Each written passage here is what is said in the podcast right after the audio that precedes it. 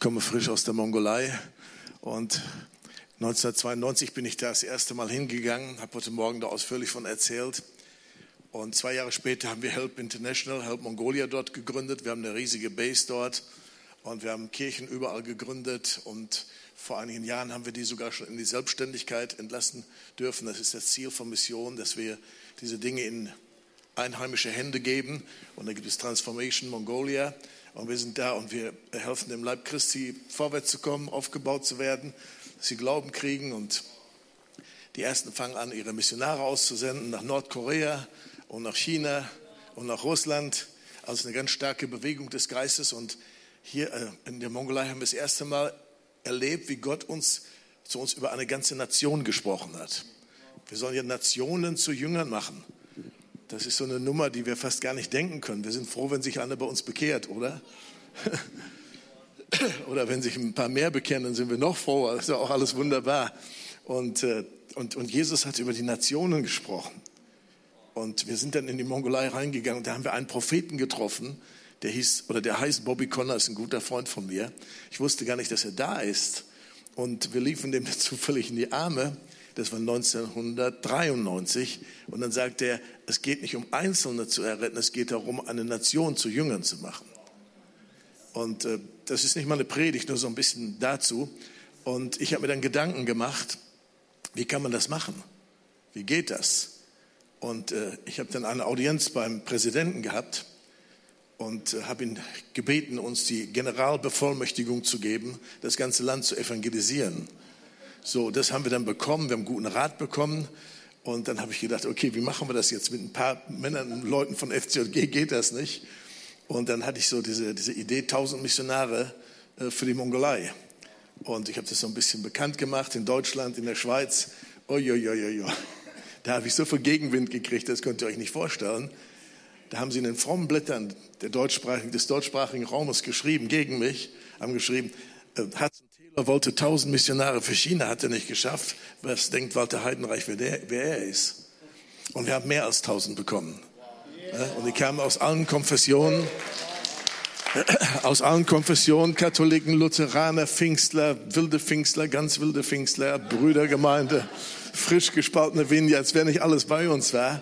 Und äh, wir wussten, das geht nicht aus eigener Kraft, das geht nicht aus, aus der Kraft der Seele und der Emotionen. Da brauchst du wirklich die Vollmacht des Heiligen Geistes. Und äh, dann haben wir sie so drei Tage zu uns eingeladen, dann sind wir mit dem Heiligen Geist gebadet worden äh, ob sie es wollten oder nicht.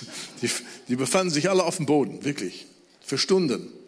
Dann sind sie in den Flieger rein und dann da drüben dasselbe, in Ulaanbaatar, der Hauptstadt, dasselbe nochmal. Und dann sind die losgezogen, zu Fuß, auf Pferden, auf Kamelen geritten, mit betrunkenen Piloten geflogen. Die sind ganz woanders gelandet und so weiter. Und alles hatte Gott schon wunderbar vorbereitet. Die sind mit Bibeln in dem Mund durch die Flüsse geschwommen, um das Evangelium an die andere Seite zu bringen. Sind von Zelt zu Zelt gegangen, denn die meisten Mongolen leben immer noch in Zelten. Man nennt das Gers und sind von Almak zu Almak, also vom Bundesland zu Bundesland, vom Gouverneur zum, zum nächsten Gouverneur, zum Bürgermeister und diese, diese jungen Leute, meistens junge Leute, es waren auch etliche Ältere dabei, sehr Ältere, aber diese zumeist sehr jungen Leute haben dann in zwei Jahren 32.000 Menschen zu Jesus geführt. Die haben die Kranken geheilt, die haben die Dämonen ausgetrieben. Jemand hat jemand, äh, jemand von den Toten auferweckt. Die haben das Reich Gottes verkündigt. Und das liegt mir am Herzen, dass der Leib Christi wirklich in das hineinkommt, wofür er eigentlich gedacht ist nicht konsumieren und konsumieren und konsumieren, sondern vom Heiligen Geist getrieben, vom Heiligen Geist erfüllt, getrieben und dann geht es los.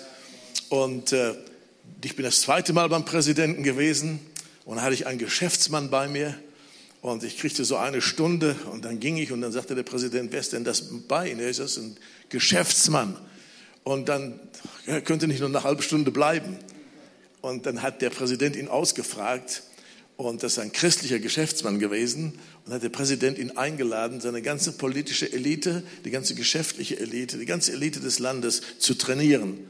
Und mein Freund sagte, das mache ich nur auf christlichen Werten. Hat der Präsident gesagt, egal, wenn es funktioniert. Dann ist mein Freund gekommen und hat ein paar Propheten aus aller Welt eingeladen. Und dann ging das da so richtig los, ja. Und, und die, die Mongolei ist richtig im Aufbruch, wirklich, auch wirtschaftlich im Aufbruch und, und, und vieles, vieles mehr. Ähm, ich liebe es, Gott anzubeten. Und wenn man mich fragt, was bist du in allererster Linie, was ist deine Berufung, dann sage ich Anbeter. Ich habe euch gestern erzählt, wie das geboren worden ist bei uns anzubeten, vor allen Dingen im Geist anzubeten. Und äh, als, als wir so das ganze Ding mit der Mongolei bekamen, da merken wir, das ist nicht einfach. Die Mongolei, das sind, das sind Schamanen über Jahrhunderte, Jahrtausende. Genghis Khan war einer der größten Führer, die es je gegeben hat. Der hat die ganzen Nationen eingenommen bis vor die Tore Wiens. Ihr wisst das, oder? Und durch die Fürbitter Österreichs, durch die Fürbitter Wiens ist Genghis Khan damals gestoppt worden. Und dann kam Kublai Khan. Das war der nächste Führer. Und zur Zeit des Kublai Khans, da kam Marco Polo. Habt ihr von Marco Polo gehört? Ja, ne? Ein italienischer Geschäftsmann, ein Christ. Marco Polo und sein Freund, die kamen in die Mongolei und haben dort gelebt. Und haben einige Wochen dort das Leben mit den Mongolen geteilt. Und der Kublai Khan war sowas von fasziniert von ihrem Lebensstil und von ihrer Beziehung zu Gott, dass sie einen Brief bekam von Kublai Khan für den Papst. Und dort stand drin, lieber Papst, bitte sendet uns 100 Missionare. Wir brauchen das Evangelium. Und dann werden sich alle unsere Großen, unsere Anführer bekehren und taufen lassen. Und wenn das das Volk sieht, werden sie uns folgen. Dann habt ihr in der Mongolei mehr Christen als nirgendwo auf der Erde. Der Marco Polo hat diesen Brief dem Papst gegeben. Der hat ganze zwei Missionare gesandt. Die sind unterwegs gestorben. Damals kam man da nicht so schnell hin wie heute. Dann war der Kublai Khan so entmutigt und so frustriert, dass er denselben Brief an das tibetanische Oberhaupt, das buddhistische Oberhaupt geschickt hat. Und die haben 100 Mönche gesandt und so ist die Mongolei buddhistisch geworden. Wir können mit unserem Leben Dinge öffnen und wir können mit unserem Leben auch Dinge schließen. Wenn du eine Berufung Gottes auf deinem Leben hast, hast du auch eine gewaltige Verantwortung. Denn du kannst die Türen des Himmels öffnen mit deinem Leben oder du kannst sie auch verschließen. So deswegen ist die Mongolei jahrhundertelang buddhistisch geprägt und dann schamanistisch geprägt. Die amerikanischen Indianer kommen alle aus der Mongolei, die sind über die Bering Street früher zu Fuß in die Vereinigten Staaten gegangen. Deswegen diese Religion auch bei den amerikanischen Indianern. Und wir haben Atheisten getroffen durch die russische Besatzungsmacht. So, wir haben gemerkt, es ist nicht so einfach, das zu knacken. Da gehst du nicht mal eben rein und hurra, hier kommen wir. Ne? Wir haben tolle Anbetung, wir haben dies und das und jenes. Aber wir haben gemerkt, ein Schlüssel für diese ganze Geschichte, dieses Land zu knacken, ist wirklich Anbetung. Und eines Tages empfand ich vom Heiligen Geist, ich soll mit unserer Anbetungstruppe in die Wüste Gobi gehen und dort Jesus anbeten ohne Menschen. Und damals gab es kein Equipment in der Mongolei. Es war arm. Du konntest weder Gebrauchtes bekommen noch Neues. Ich dachte, wer wird das finanzieren? Die ganzen Flugtickets, ne, die ganzen Reisekosten, alles, was das mit sich bringt. Du musst einen riesigen Generator irgendwie dahin kriegen. Ja, so ein riesiges, riesiges Teil, denn da gibt es keinen Strom in der Wüste. Gobi. Naja, lange Geschichte kurz gemacht. Ich habe diese Vision bei uns reingegeben und ich dachte, die werden mich steinigen. Die werden sagen, für Arme und Bedürftige geben wir gerne Geld, aber doch nicht für sowas. Und was ich nicht wusste an dem Abend, als ich die Vision geteilt habe, war ein Geschäftsmann da. Der kam zwei Tage später mit seinem Jaguar E vorgefahren von meinem Büro, kam da rein und sagte, ich bin so berührt worden, dann legte ein Tausender nach dem anderen dahin. Ich sagte, wenn Gott etwas bestellt, das bezahlt er auch ja, wie sagt man so schön in Baden-Württemberg, wo der Herr ein Häschen schenkt, der schenkt er auch ein Gräschen. Ja, Habe ich so gelernt. Ich weiß nicht, ich weiß nicht, ob es wirklich stimmt. Anyway, wir kamen dann in die Mongolei. Wir mussten dann natürlich äh, vom, vom, äh, von der Hauptstadt, mussten wir das ganze Zeug da in die Wüste Gobi fliegen und ein Teil unseres Teams mussten Offroad dann in die Wüste Gobi fahren. Und da denkst du unterwegs immer wieder, sollte das Gott sein? Sollte das wirklich Gott sein, der da geredet hat? Und wir kamen dann in eine Stadt, die hieß Darang Sadat, die heißt doch immer noch so, eine total kaputte Stadt, also eine wirklich arme Stadt. Äh, wir haben da gehaust, wir haben da nicht gelebt. Wir mussten unser eigenes Quartier bauen. Und dann habe ich die Frage gehabt, natürlich, wo in der Wüste Gobi sollen wir denn Jesus anbeten? dann sind wir losgefahren am ersten Tag mit dem Jeep und dann habe ich gedacht, hier ist ein schöner Ort. Und der Heilige Geist sagte, nein. Dann habe ich gedacht, da ist ein schöner Ort. Nein. Ich bin drei Tage mit dem Jeep durch die Wüste gefahren und alles sah für mich gleich aus. Und dann am dritten Tag sagt Gott, da. Okay, dann haben wir, wir haben Teppiche aus Deutschland mitgebracht. Dann haben wir Teppiche ausgebreitet in der Wüste, den Generator um so einen Hügel gestellt, damit er nicht zu laut wurde. Und dann haben wir in der Wüste Gobi angefangen, Gott anzubeten.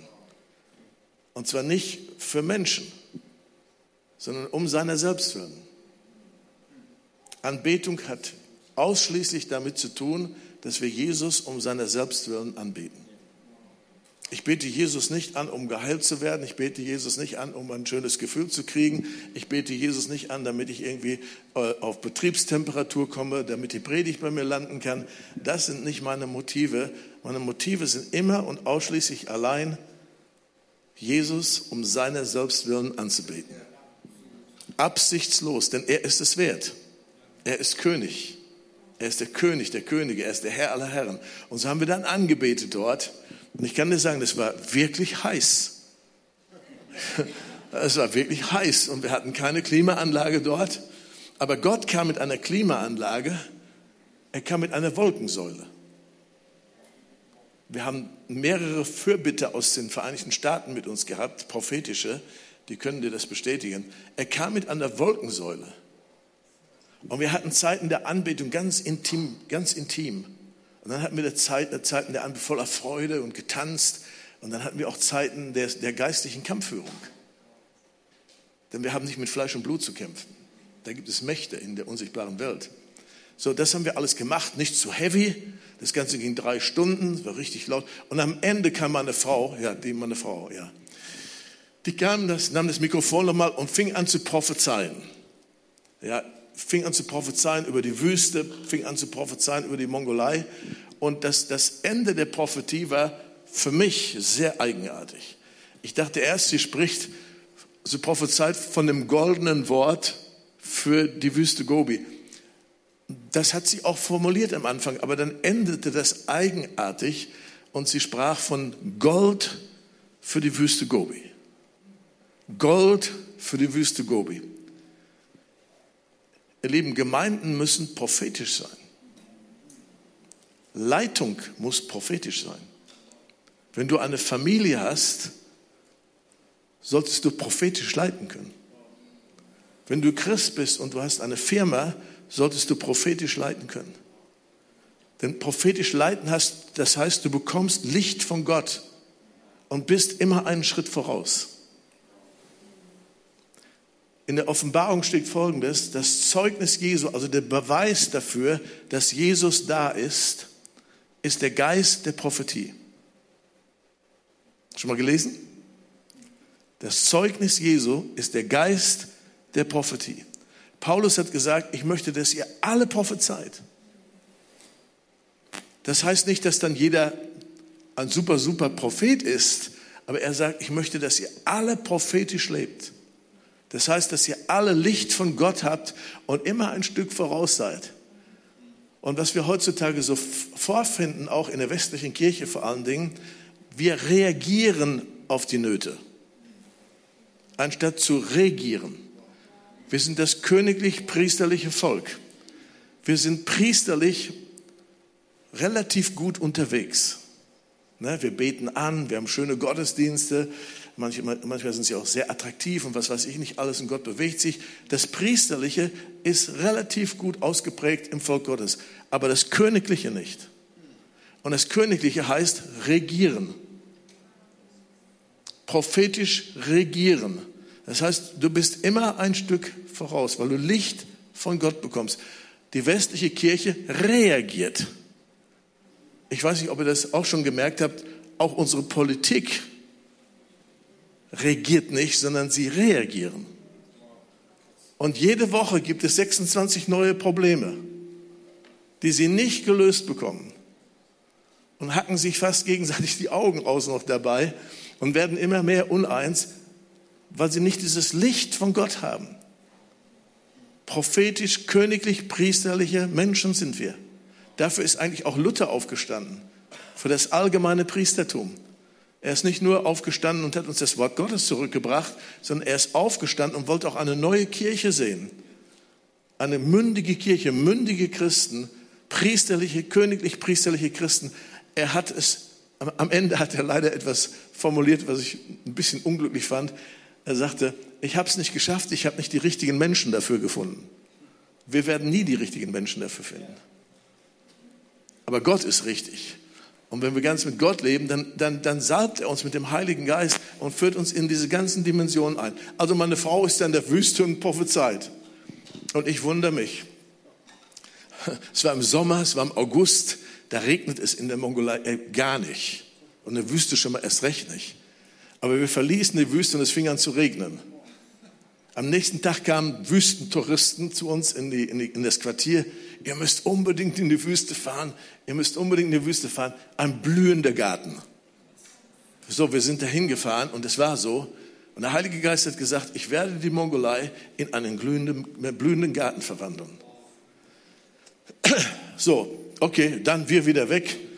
Und ich kann euch sagen, der Weg in die Wüste damals war sehr abenteuerlich. Ich bin auf einem Acker gelandet. Ja, da gab es keinen Flughafen, da bin ich auf einem Acker gelandet. Ich bin in den Flieger eingestiegen. Im ersten Sitz war kein Sicherheitsgurt. Im zweiten Sitz war auch kein Sicherheitsgurt. Mit dem dritten Sitz bin ich umgefahren. Und, und, und dann, dann bin ich auf dem Acker da gelandet. Und als wir zurückgeflogen sind, sind wir mit einem Militärhubschrauber geflogen, der so voll beladen war mit Menschen und mit Equipment, dass er gar nicht richtig hochkam. So, das ist die Geschichte. Behalte das im Kopf.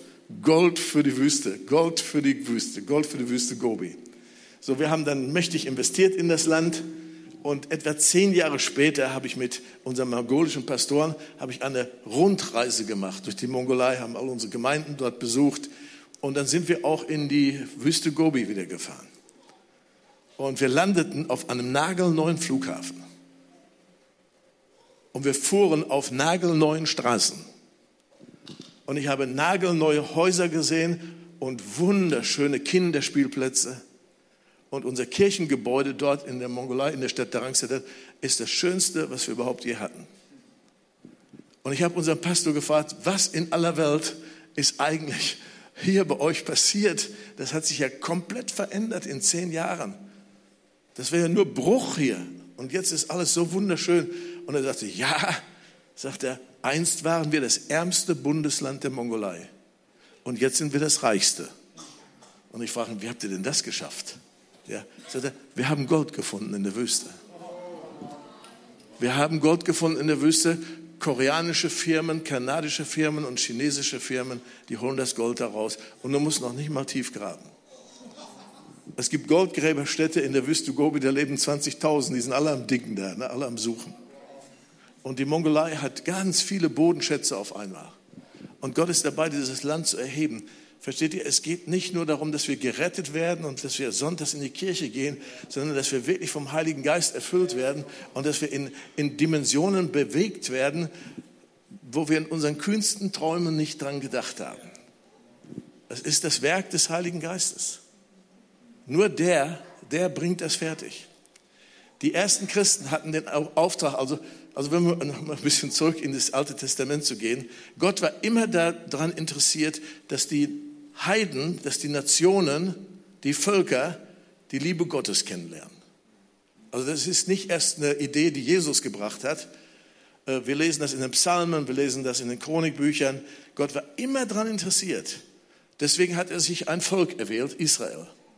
Ich will dich segnen und du sollst ein Segen für viele Nationen sein die haben das nicht richtig geschafft.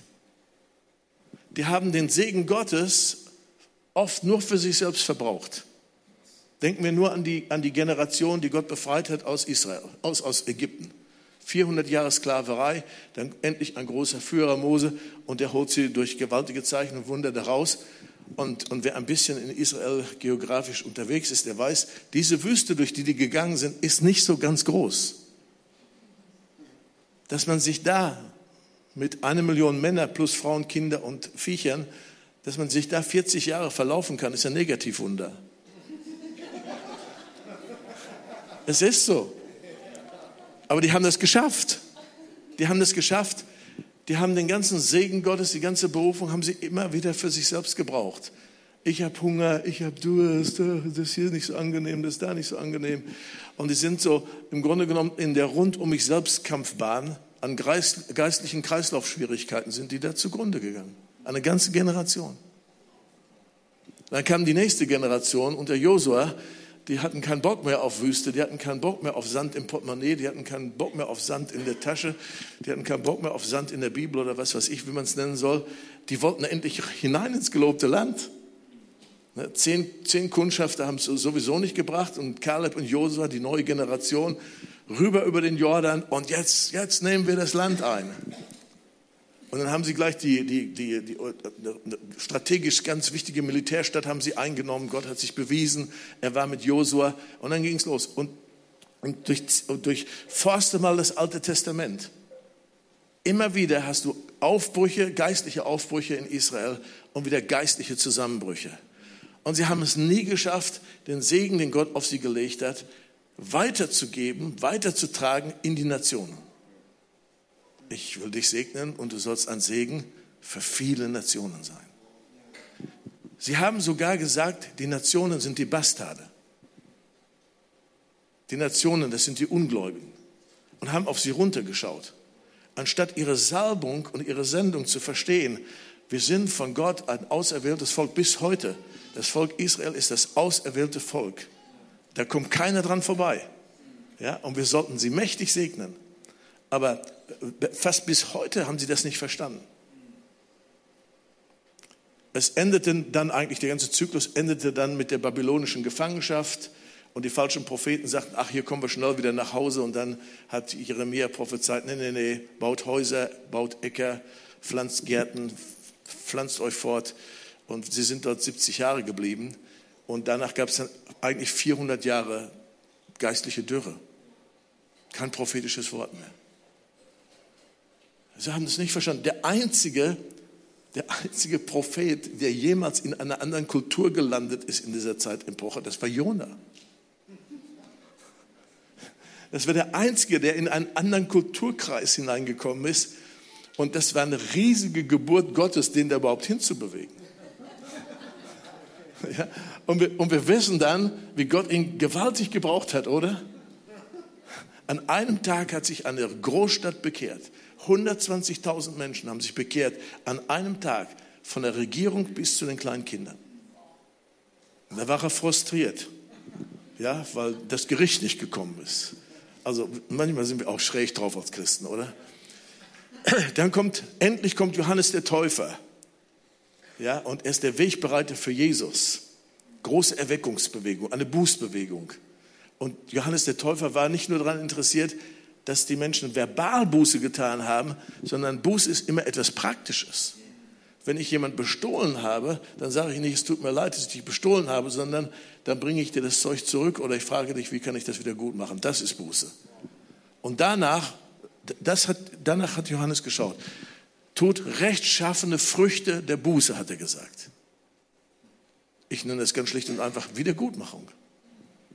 Ich bin losgegangen nach meiner Bekehrung nach meiner Geistestaufe, weil der Heilige Geist kam da mächtig in mein Leben und ich musste so viel in Ordnung bringen.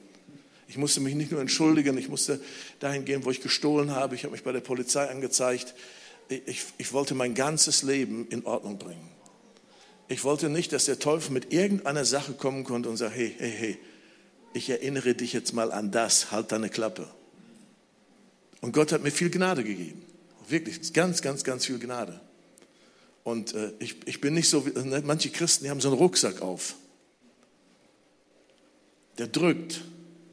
Und sie wissen, sie müssen ans Ziel kommen. Ja, und dann, wie dieser Rucksacktourist, der diesen Rucksack hat, dann stehen sie am Straßenrand, halten einen Daumen rauf und endlich dann hält er so ein, so ein kleiner Pickup und Und er fährt dahin, wo der Rucksacktourist oder wie auch immer dahin will und sagt, du kannst hinten drauf gehen, du kannst fertig zu deinem Ziel. Dann fahren die los und irgendwann kommen sie am Ziel an. Dann sagt der Fahrer, ey, kannst absteigen, wir sind da. Der rührt sich nicht.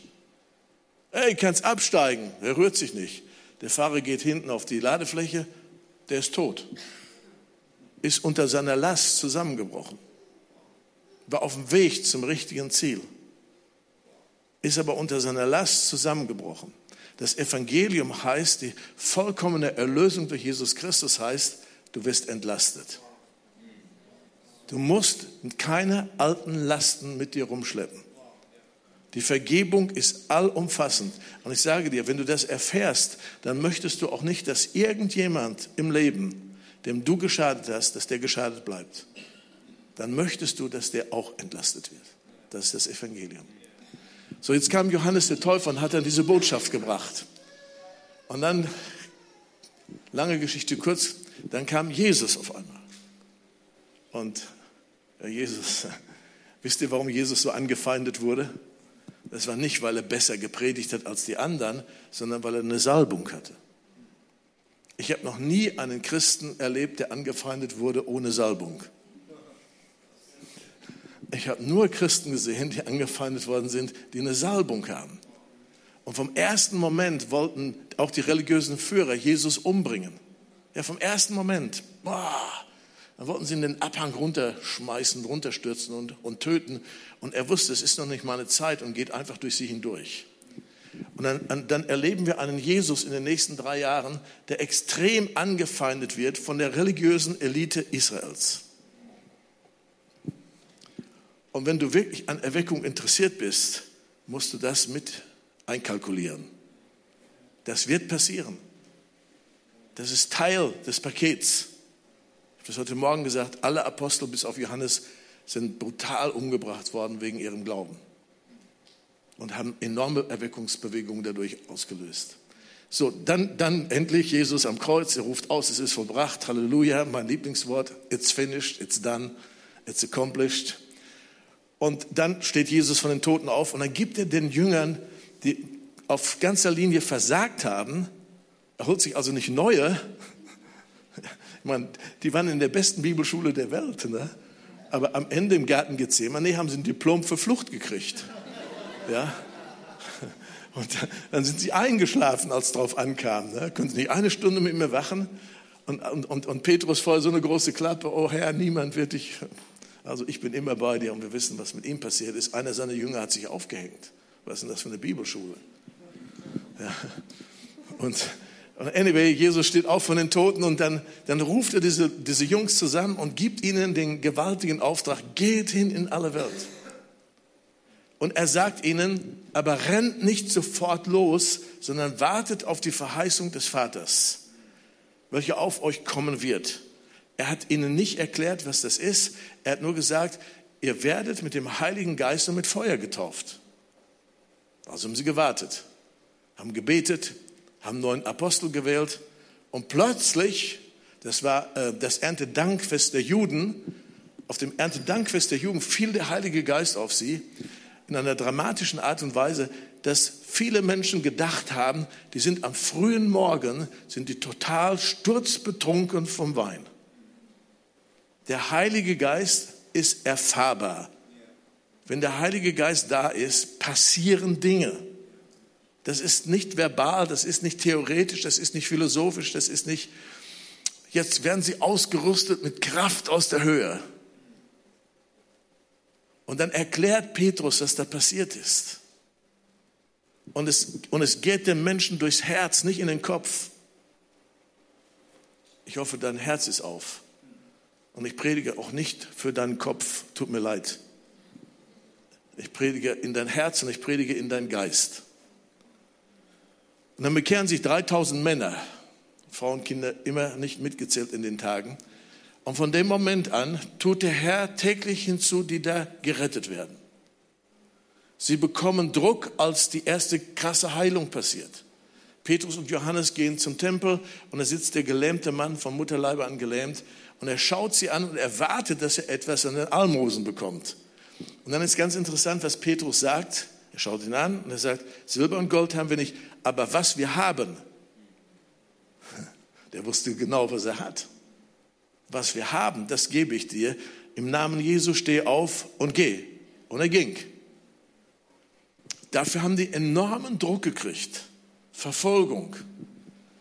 Umso mehr haben sie gebetet, Gott, noch mehr Heiligen Geist. Und wir wissen, dass der Heilige Geist wieder auf sie kam, die Erde erschütterte, Erdbeben und sie beteten, Herr, noch mehr Kraft, noch mehr Autorität.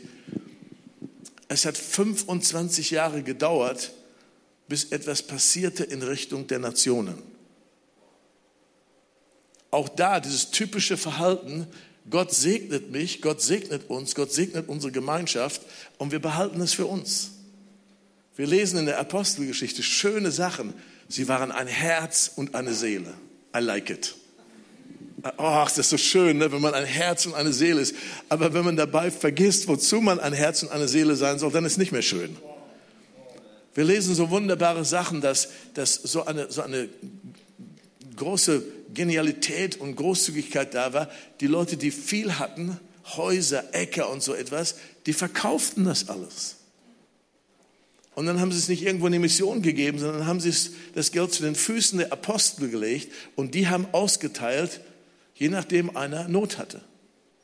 Und niemand sagte von sich, dass ihm etwas gehört. Große Gütergemeinschaft mit Tausenden von Menschen. Also es wurde eine ganz neue Kultur geboren, eine Reich Gottes Kultur wurde geboren. Es gab kein Gebäude, sie trafen sich hin und her in den Häusern, und nahmen täglich die Speise ein mit großer Freude. Im Urtext heißt, betrunken sein im Heiligen Geist. Also wenn die zusammenkamen, dann haben die wahrscheinlich gar nicht gegessen. Die, waren so, haben so viel Freude im Heiligen Geist erlebt, da rollten die sich darum. Ich hatte es mal erlebt. Wir haben da Besuch bekommen aus Toronto. Dann wollten wir, haben wir so ein schönes Essen gemacht. Und dann wollten wir so über die nächsten Tage reden, so und alles war da auf dem Tisch und unsere Leute haben sich sehr viel Mühe gegeben und richtig gutes Essen.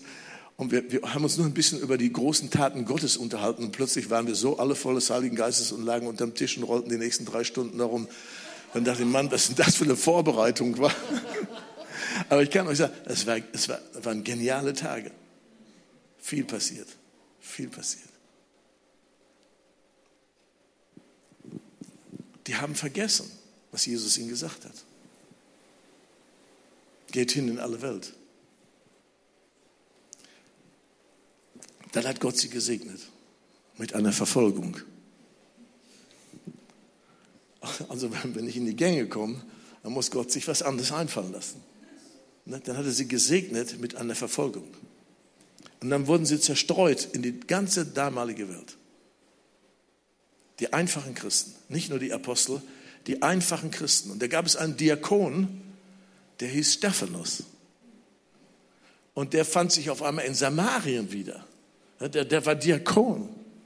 Und jetzt war er in Samarien und man hat sich nicht beklagt, dass er nicht mehr in Jerusalem leben durfte. Er hat gesagt, okay Gott, was willst du jetzt hier tun? Und dann hat er das Evangelium verkündigt und haben sich Massen bekehrt. Die Dämonen fuhren aus mit lautem Geschrei. Die Kranken wurden geheilt. Äh, die ganze Region nahm Jesus an. Und Petrus und Johannes waren in Jerusalem fest, haben das gehört. Mensch, da müssen wir mal hingehen.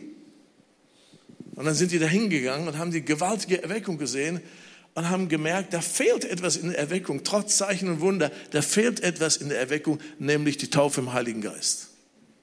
Und dann haben sie denen die Hände aufgelegt, dann wurden sie im Heiligen Geist getauft und dann gingen sie wieder weg. Also jetzt, ne, Philippus war das, nicht Stephanus. Philippus war in dieser, in dieser in der Erweckung und plötzlich spricht der Heilige Geist zu ihm, geh in die Wüste. Geh in die Wüste. Wer geht aus einer Erweckung in die Wüste? Hm. Das ist so schön, ne? Zusammen sind und viele sind und singen und all sowas, ne? Kaffee trinken. Und wer, wer geht in die Wüste aus einer Erweckung? Das macht doch kein normaler Mensch.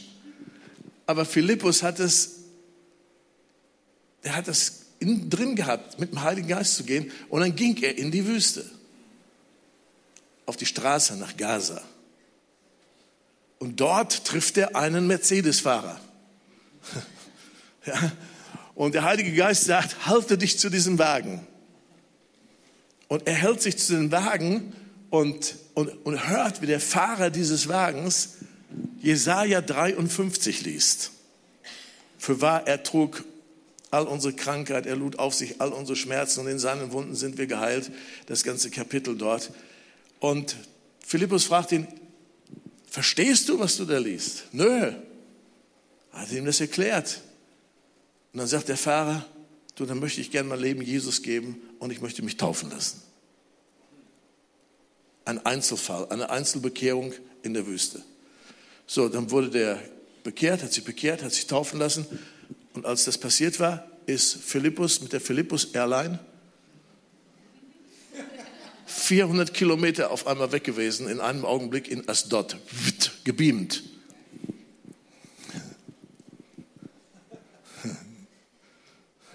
Ich habe in Asdod gepredigt, die Salbung ist immer noch da. Wirklich. Dieser Mann dort in der Wüste in seinem Wagen war der Wirtschaftsminister von Äthiopien. Du weißt nie, wen du vor dir hast, wenn du das Evangelium verkündigst. So, das war der Wirtschaftsminister von Äthiopien und so ist das Evangelium nach Afrika gekommen. Das war der erste Afrikaner, der sich bekehrt hat. Und dieser Mann brachte das Evangelium nach Äthiopien und dort brach eine riesige Erweckung aus. So, das ganze Buch Apostelgeschichte ist ein Buch des Heiligen Geistes. Petrus voll des Heiligen Geistes, Philippus voll des Heiligen Geistes, Stephanus, der erste Märtyrer, voll des Heiligen Geistes. Er war der erste Märtyrer.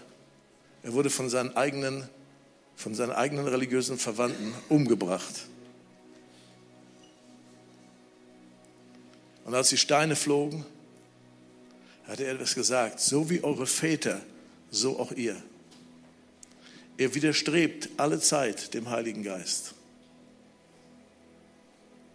Und die Steine flogen und das Blut floss. Und die die Steine warfen, dachten, sie tun Gott einen Gefallen. Das ist Religiosität. Der religiöse Spirit verfolgt den Heiligen Geist. Das ist bis heute so geblieben. Und die Steine fliegen und dann plötzlich sagt er, und ich sehe den Himmel offen. Und ich sehe den Himmel offen. Und immer wenn wir den Himmel offen sehen im Neuen Testament, dann lesen wir, dass Jesus zur Rechten Gottes sitzt. Aber an dieser Stelle lesen wir etwas anderes. Jesus stand zur Rechten Gottes. Weißt du, warum er stand? Er war stolz auf Stephanus. Er war stolz auf Stephanus, der bis ans Ende durchgehalten hat. Und dann hat er gesagt, Vater, vergib ihnen, sie wissen nicht, was sie tun. In deine Hände befehle ich meinen Geist. Das ist der Stoff, aus dem das Evangelium eigentlich besteht. Und solche Menschen und solche Männer und solche Frauen und solche Familien sucht Gott auch heute. Ich bin zurück in der Mongolei. Unter diesen tausend Missionaren, da gab es ein Schweizer Ehepaar, älter, Oma und Opa. Und ihre Kinder kamen, ihre Enkel, nicht ihre Kinder, ihre Enkel kamen und meinten, Opa, Oma, wir glauben, dass Gott euch in der Mongolei haben will. Das fanden die süß. Ja, und haben es ein bisschen beschmunzelt. Aber die Kinder waren irgendwie hartnäckig. Und dann haben sie gesagt, wir beten dafür, dass ihr in die Mongolei geht. Dann fingen die an zu beten. Ganz ernsthaft. Die waren noch nicht in der Schule.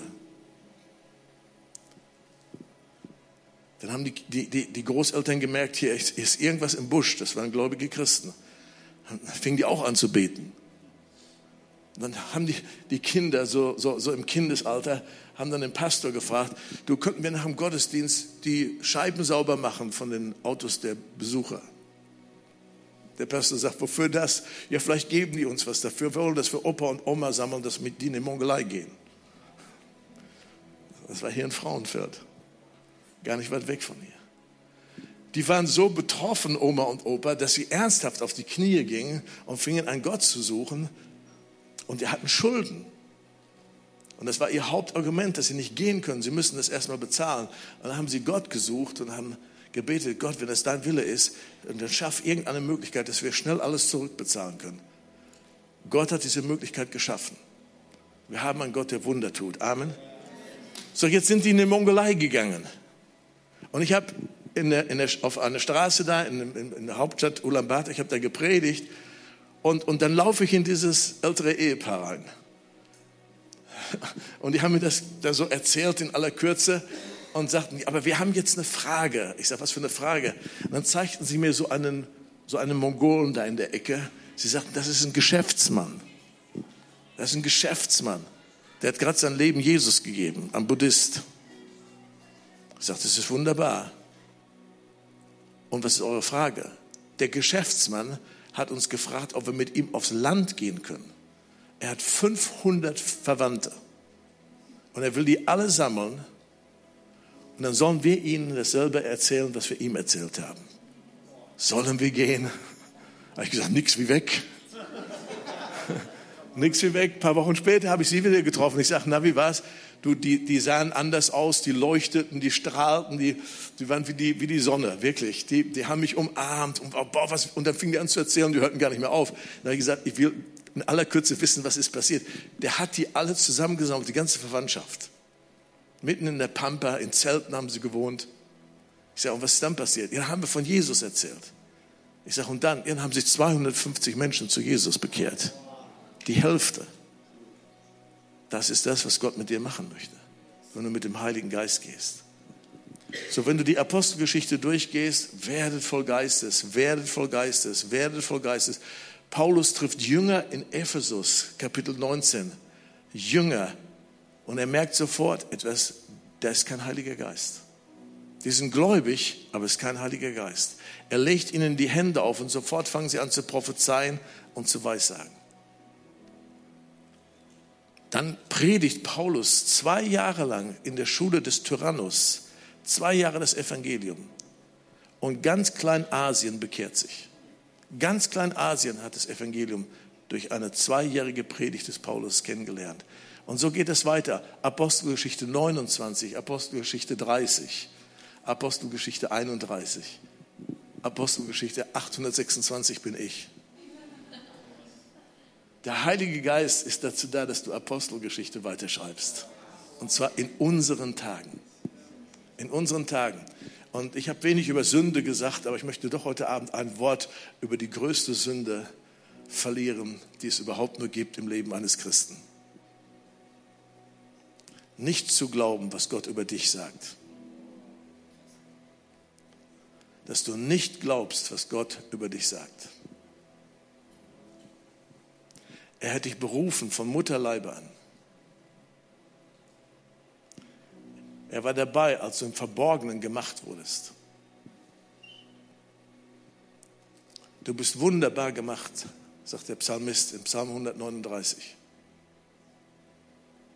Wunderbar. Wenn ich vorm Spiegel stehe, dann danke ich Gott dafür, wie wunderbar er mich gemacht hat.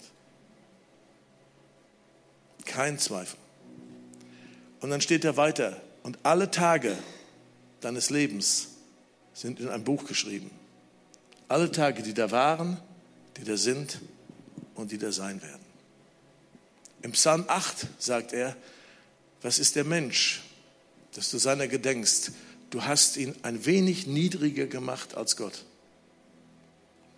Mit Ehre und Glanz hast du ihn gekrönt. Deswegen singe ich zum Beispiel keine Lieder wie die Krone niederlegen. Denn Gott hat dich gekrönt, Gott hat mich gekrönt mit Ehre und Glanz. Und alles hat er unter unsere Füße getan. Und der Feind kommt mit einer gewaltigen Lüge immer wieder in die Gemeinde Jesu rein, immer wieder in deine Familie, immer wieder in dein persönliches Leben, dass du das nicht kannst. als Johannes der Täufer getötet wurde, hat Jesus über den Johannes gesprochen, über den Propheten, hat gesagt, ihr Lieben, Johannes war der größte Prophet, der jemals auf dieser Erde gelebt hat. Aber der kleinste unter euch im Reich Gottes ist größer als er. Wenn du denkst, du bist der Kleinste im Reich Gottes, dann darfst du gewiss sein, du bist größer als Johannes der Täufer. Und wenn du mit Dingen zu tun hast wie Minderwertigkeit, dann darfst du getrost diese Minderwertigkeit ans Kreuz nageln lassen, da wo sie hingehört. Wenn du mit einem Mistkäfer-Feeling auf dieser Erde rumläufst, sodass du auf Stelzen unter jeden Teppich passt, dann weißt du, da ist der Feind am Werk. Das hat gar nichts mit dem Evangelium zu tun. Überhaupt nicht. Dann, dann bring das zum Kreuz.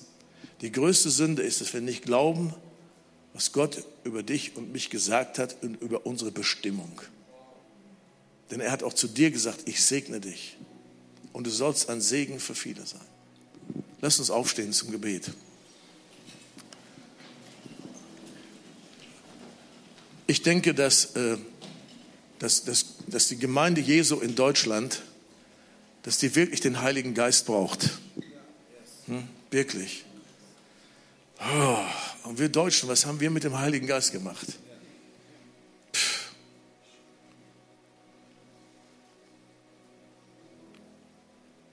Anfang letzten Jahrhunderts haben wir eine Erklärung geschrieben.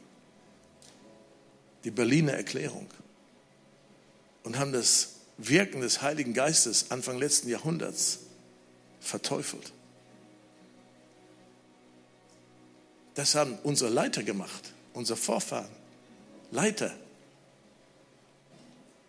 Und wenn man das tut, wenn man den Heiligen Geist dämpft oder betrübt, dann bleibt da kein Vakuum zurück, sondern dann kommen andere Spirits.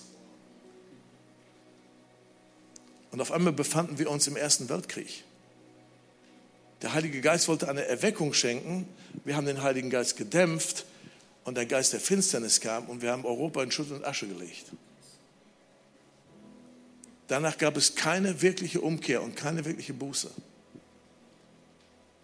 Und weil das nicht passiert ist, konnte ein anderer Geist kommen. Denn nur so ist der Nationalsozialismus zu verstehen. Das kann man nicht verstehen. Das ist eine geistliche Geschichte. Und dann wurde es noch schlimmer. Und wir haben uns am Augapfel Gottes vergriffen und wir haben Millionen von Juden getötet. Eigentlich müsste Gott uns von der Bildfläche vertilgen, nur für das. Das ist das, was wir verdient hätten. Aber Gott hat Gnade gegeben. Ja, es sind viele Menschen umgekommen damals in den Kriegen und grausige Verbrechen durch die Nazis. Und dann kam das Ende und Deutschland wurde geteilt, Deutschland wurde gerichtet, ein geteiltes Land. Und trotzdem hat Gott uns so viel Gnade gegeben. Und wir spielen so mit der Gnade Gottes in Deutschland. Da hat Gott uns nochmal Gnade gegeben, friedliche Wiedervereinigung. Die Soldaten hatten schon den Finger am Abzug. Es hätte auch ein blutiges Massaker werden können damals. Aber Gott hat Gnade gegeben und wir haben eine friedliche Wiedervereinigung erlebt. Wofür, wofür erleben wir das als Deutsche? Um Gott die Ehre zu geben. Nicht um in Saus und Braus zu leben, unseren Egoismus raushängen zu lassen, total materialistisch gesinnt, rennen wir durch die Gegend, auch in unseren Kirchen, total humanistisch. Und wir haben dieses riesige Problem mit dem Heiligen Geist. Und immer wenn er anfängt zu wirken, ja, dann zucken wir. Ihr glaubt gar nicht, was wir schon für Kritik eingesteckt haben in Lüdenscheid, weil, weil, weil bei, uns, bei uns passieren halt auch Sachen. Da, da, liegen die Menschen auf dem Boden und da sind sie betrunken im Heiligen Geist und lachen und, und, wir, und wir geben Raum dafür und wir merken, das tut den Menschen gut und das ermutigt sie, das baut sie auf, sie werden bevollmächtigt, sie werden mutig und kühn. Der Heilige Geist macht dich so mutig und so kühn. Sie werden frei von Menschenfurcht. Wir hatten eine Frau bei uns, die war sowas von geschädigt aus ihrer Kindheit. Die ist so beseelsorgt worden, dass sie schon gar nicht mehr konnte und es ist nicht, ist nicht geholfen worden. Und in einem Gottesdienst auf einmal, bumm, dann liegt sie da und zappelt da rum. Ja, und du denkst, was in aller Welt passiert hier? Und du willst das verstehen und du verstehst, verstehst es einfach nicht. Ja, und im nächsten Gottesdienst zur selben Uhrzeit, dieselbe Frau, bumm. Und im dritten Gottesdienst zur selben Uhrzeit, dieselbe Frau, bumm. Ne, immer, immer, immer dasselbe, bumm. Ein Jahr lang, bumm, bumm, bumm, bumm. Dann kommen die Leute zu dir. Na, ob das der Heilige Geist ist? Na, so die, die Polizisten in der Gemeinde Jesu. Ne? ob das der Heilige Geist ist? Ob das so mit rechten Dingen vor sich geht? Und dann hat man mich so gefragt, ich, ich, weiß nicht, was da passiert. Ich sage, wir, wir, werden es erleben. Wir werden die Frucht sehen. Nach einem Jahr steht die auf, fällt nicht mehr um und erzählt von einer gewaltigen, gewaltigen inneren Heilung, die ihr passiert ist. Der Heilige Geist ist der beste Therapeut, der es gibt. Ich kann, ich kann nicht, ich darf das nicht erzählen. Das ist der beste Therapeut. Dann hatten wir so einen Gottesdienst und dann kommen natürlich auch immer die Leute, mit denen muss man dann auch fertig werden. Ne? Dann kamen die Leute da, da kam die, die Mafia zu uns. Die christliche Mafia, die, das sind dann die Leute, die mit dem Block da stehen und alles aufschreiben, was nicht richtig ist. Und dann war auch so eine Frau da, die lachte auf der Erde, die zappelte da rum. Und dann kam so ein Mann auf mich zu, voller, voller, voller Erbarmen und voller Liebe. Äh, Bruder Heidenreich, das ist da nicht der Heilige Geist. Ich sage, äh, so, woher wissen Sie das? Ja, diese Person will nur Aufmerksamkeit erregen. Die will nur Aufmerksamkeit. Da habe ich zu ihm gesagt, boah, Sie sind wirklich gesalbt, dass Sie das erkennen. Das ist ja gewaltig. Dann gehen Sie hin und geben Sie ihr die Aufmerksamkeit. Er ist weggegangen.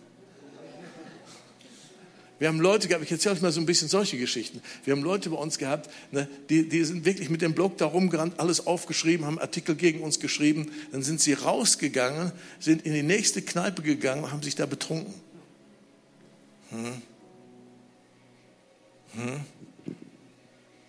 Der Heilige Geist ist ein Heiliger Geist. Mit dem machen wir keine Spielchen. Und die Aussagen der Bibel sind auch sehr, sehr klar und eindeutig. Betrübt den Heiligen Geist nicht. Dämpft ihn nicht. Löscht ihn nicht aus. Heißt ihn herzlich willkommen. Heißt ihn herzlich willkommen in deinem Leben. Und wenn du das tust, dann wirst du sehen, wie er dein Leben ergreift und wie dich anfängt zu führen und zu leiten.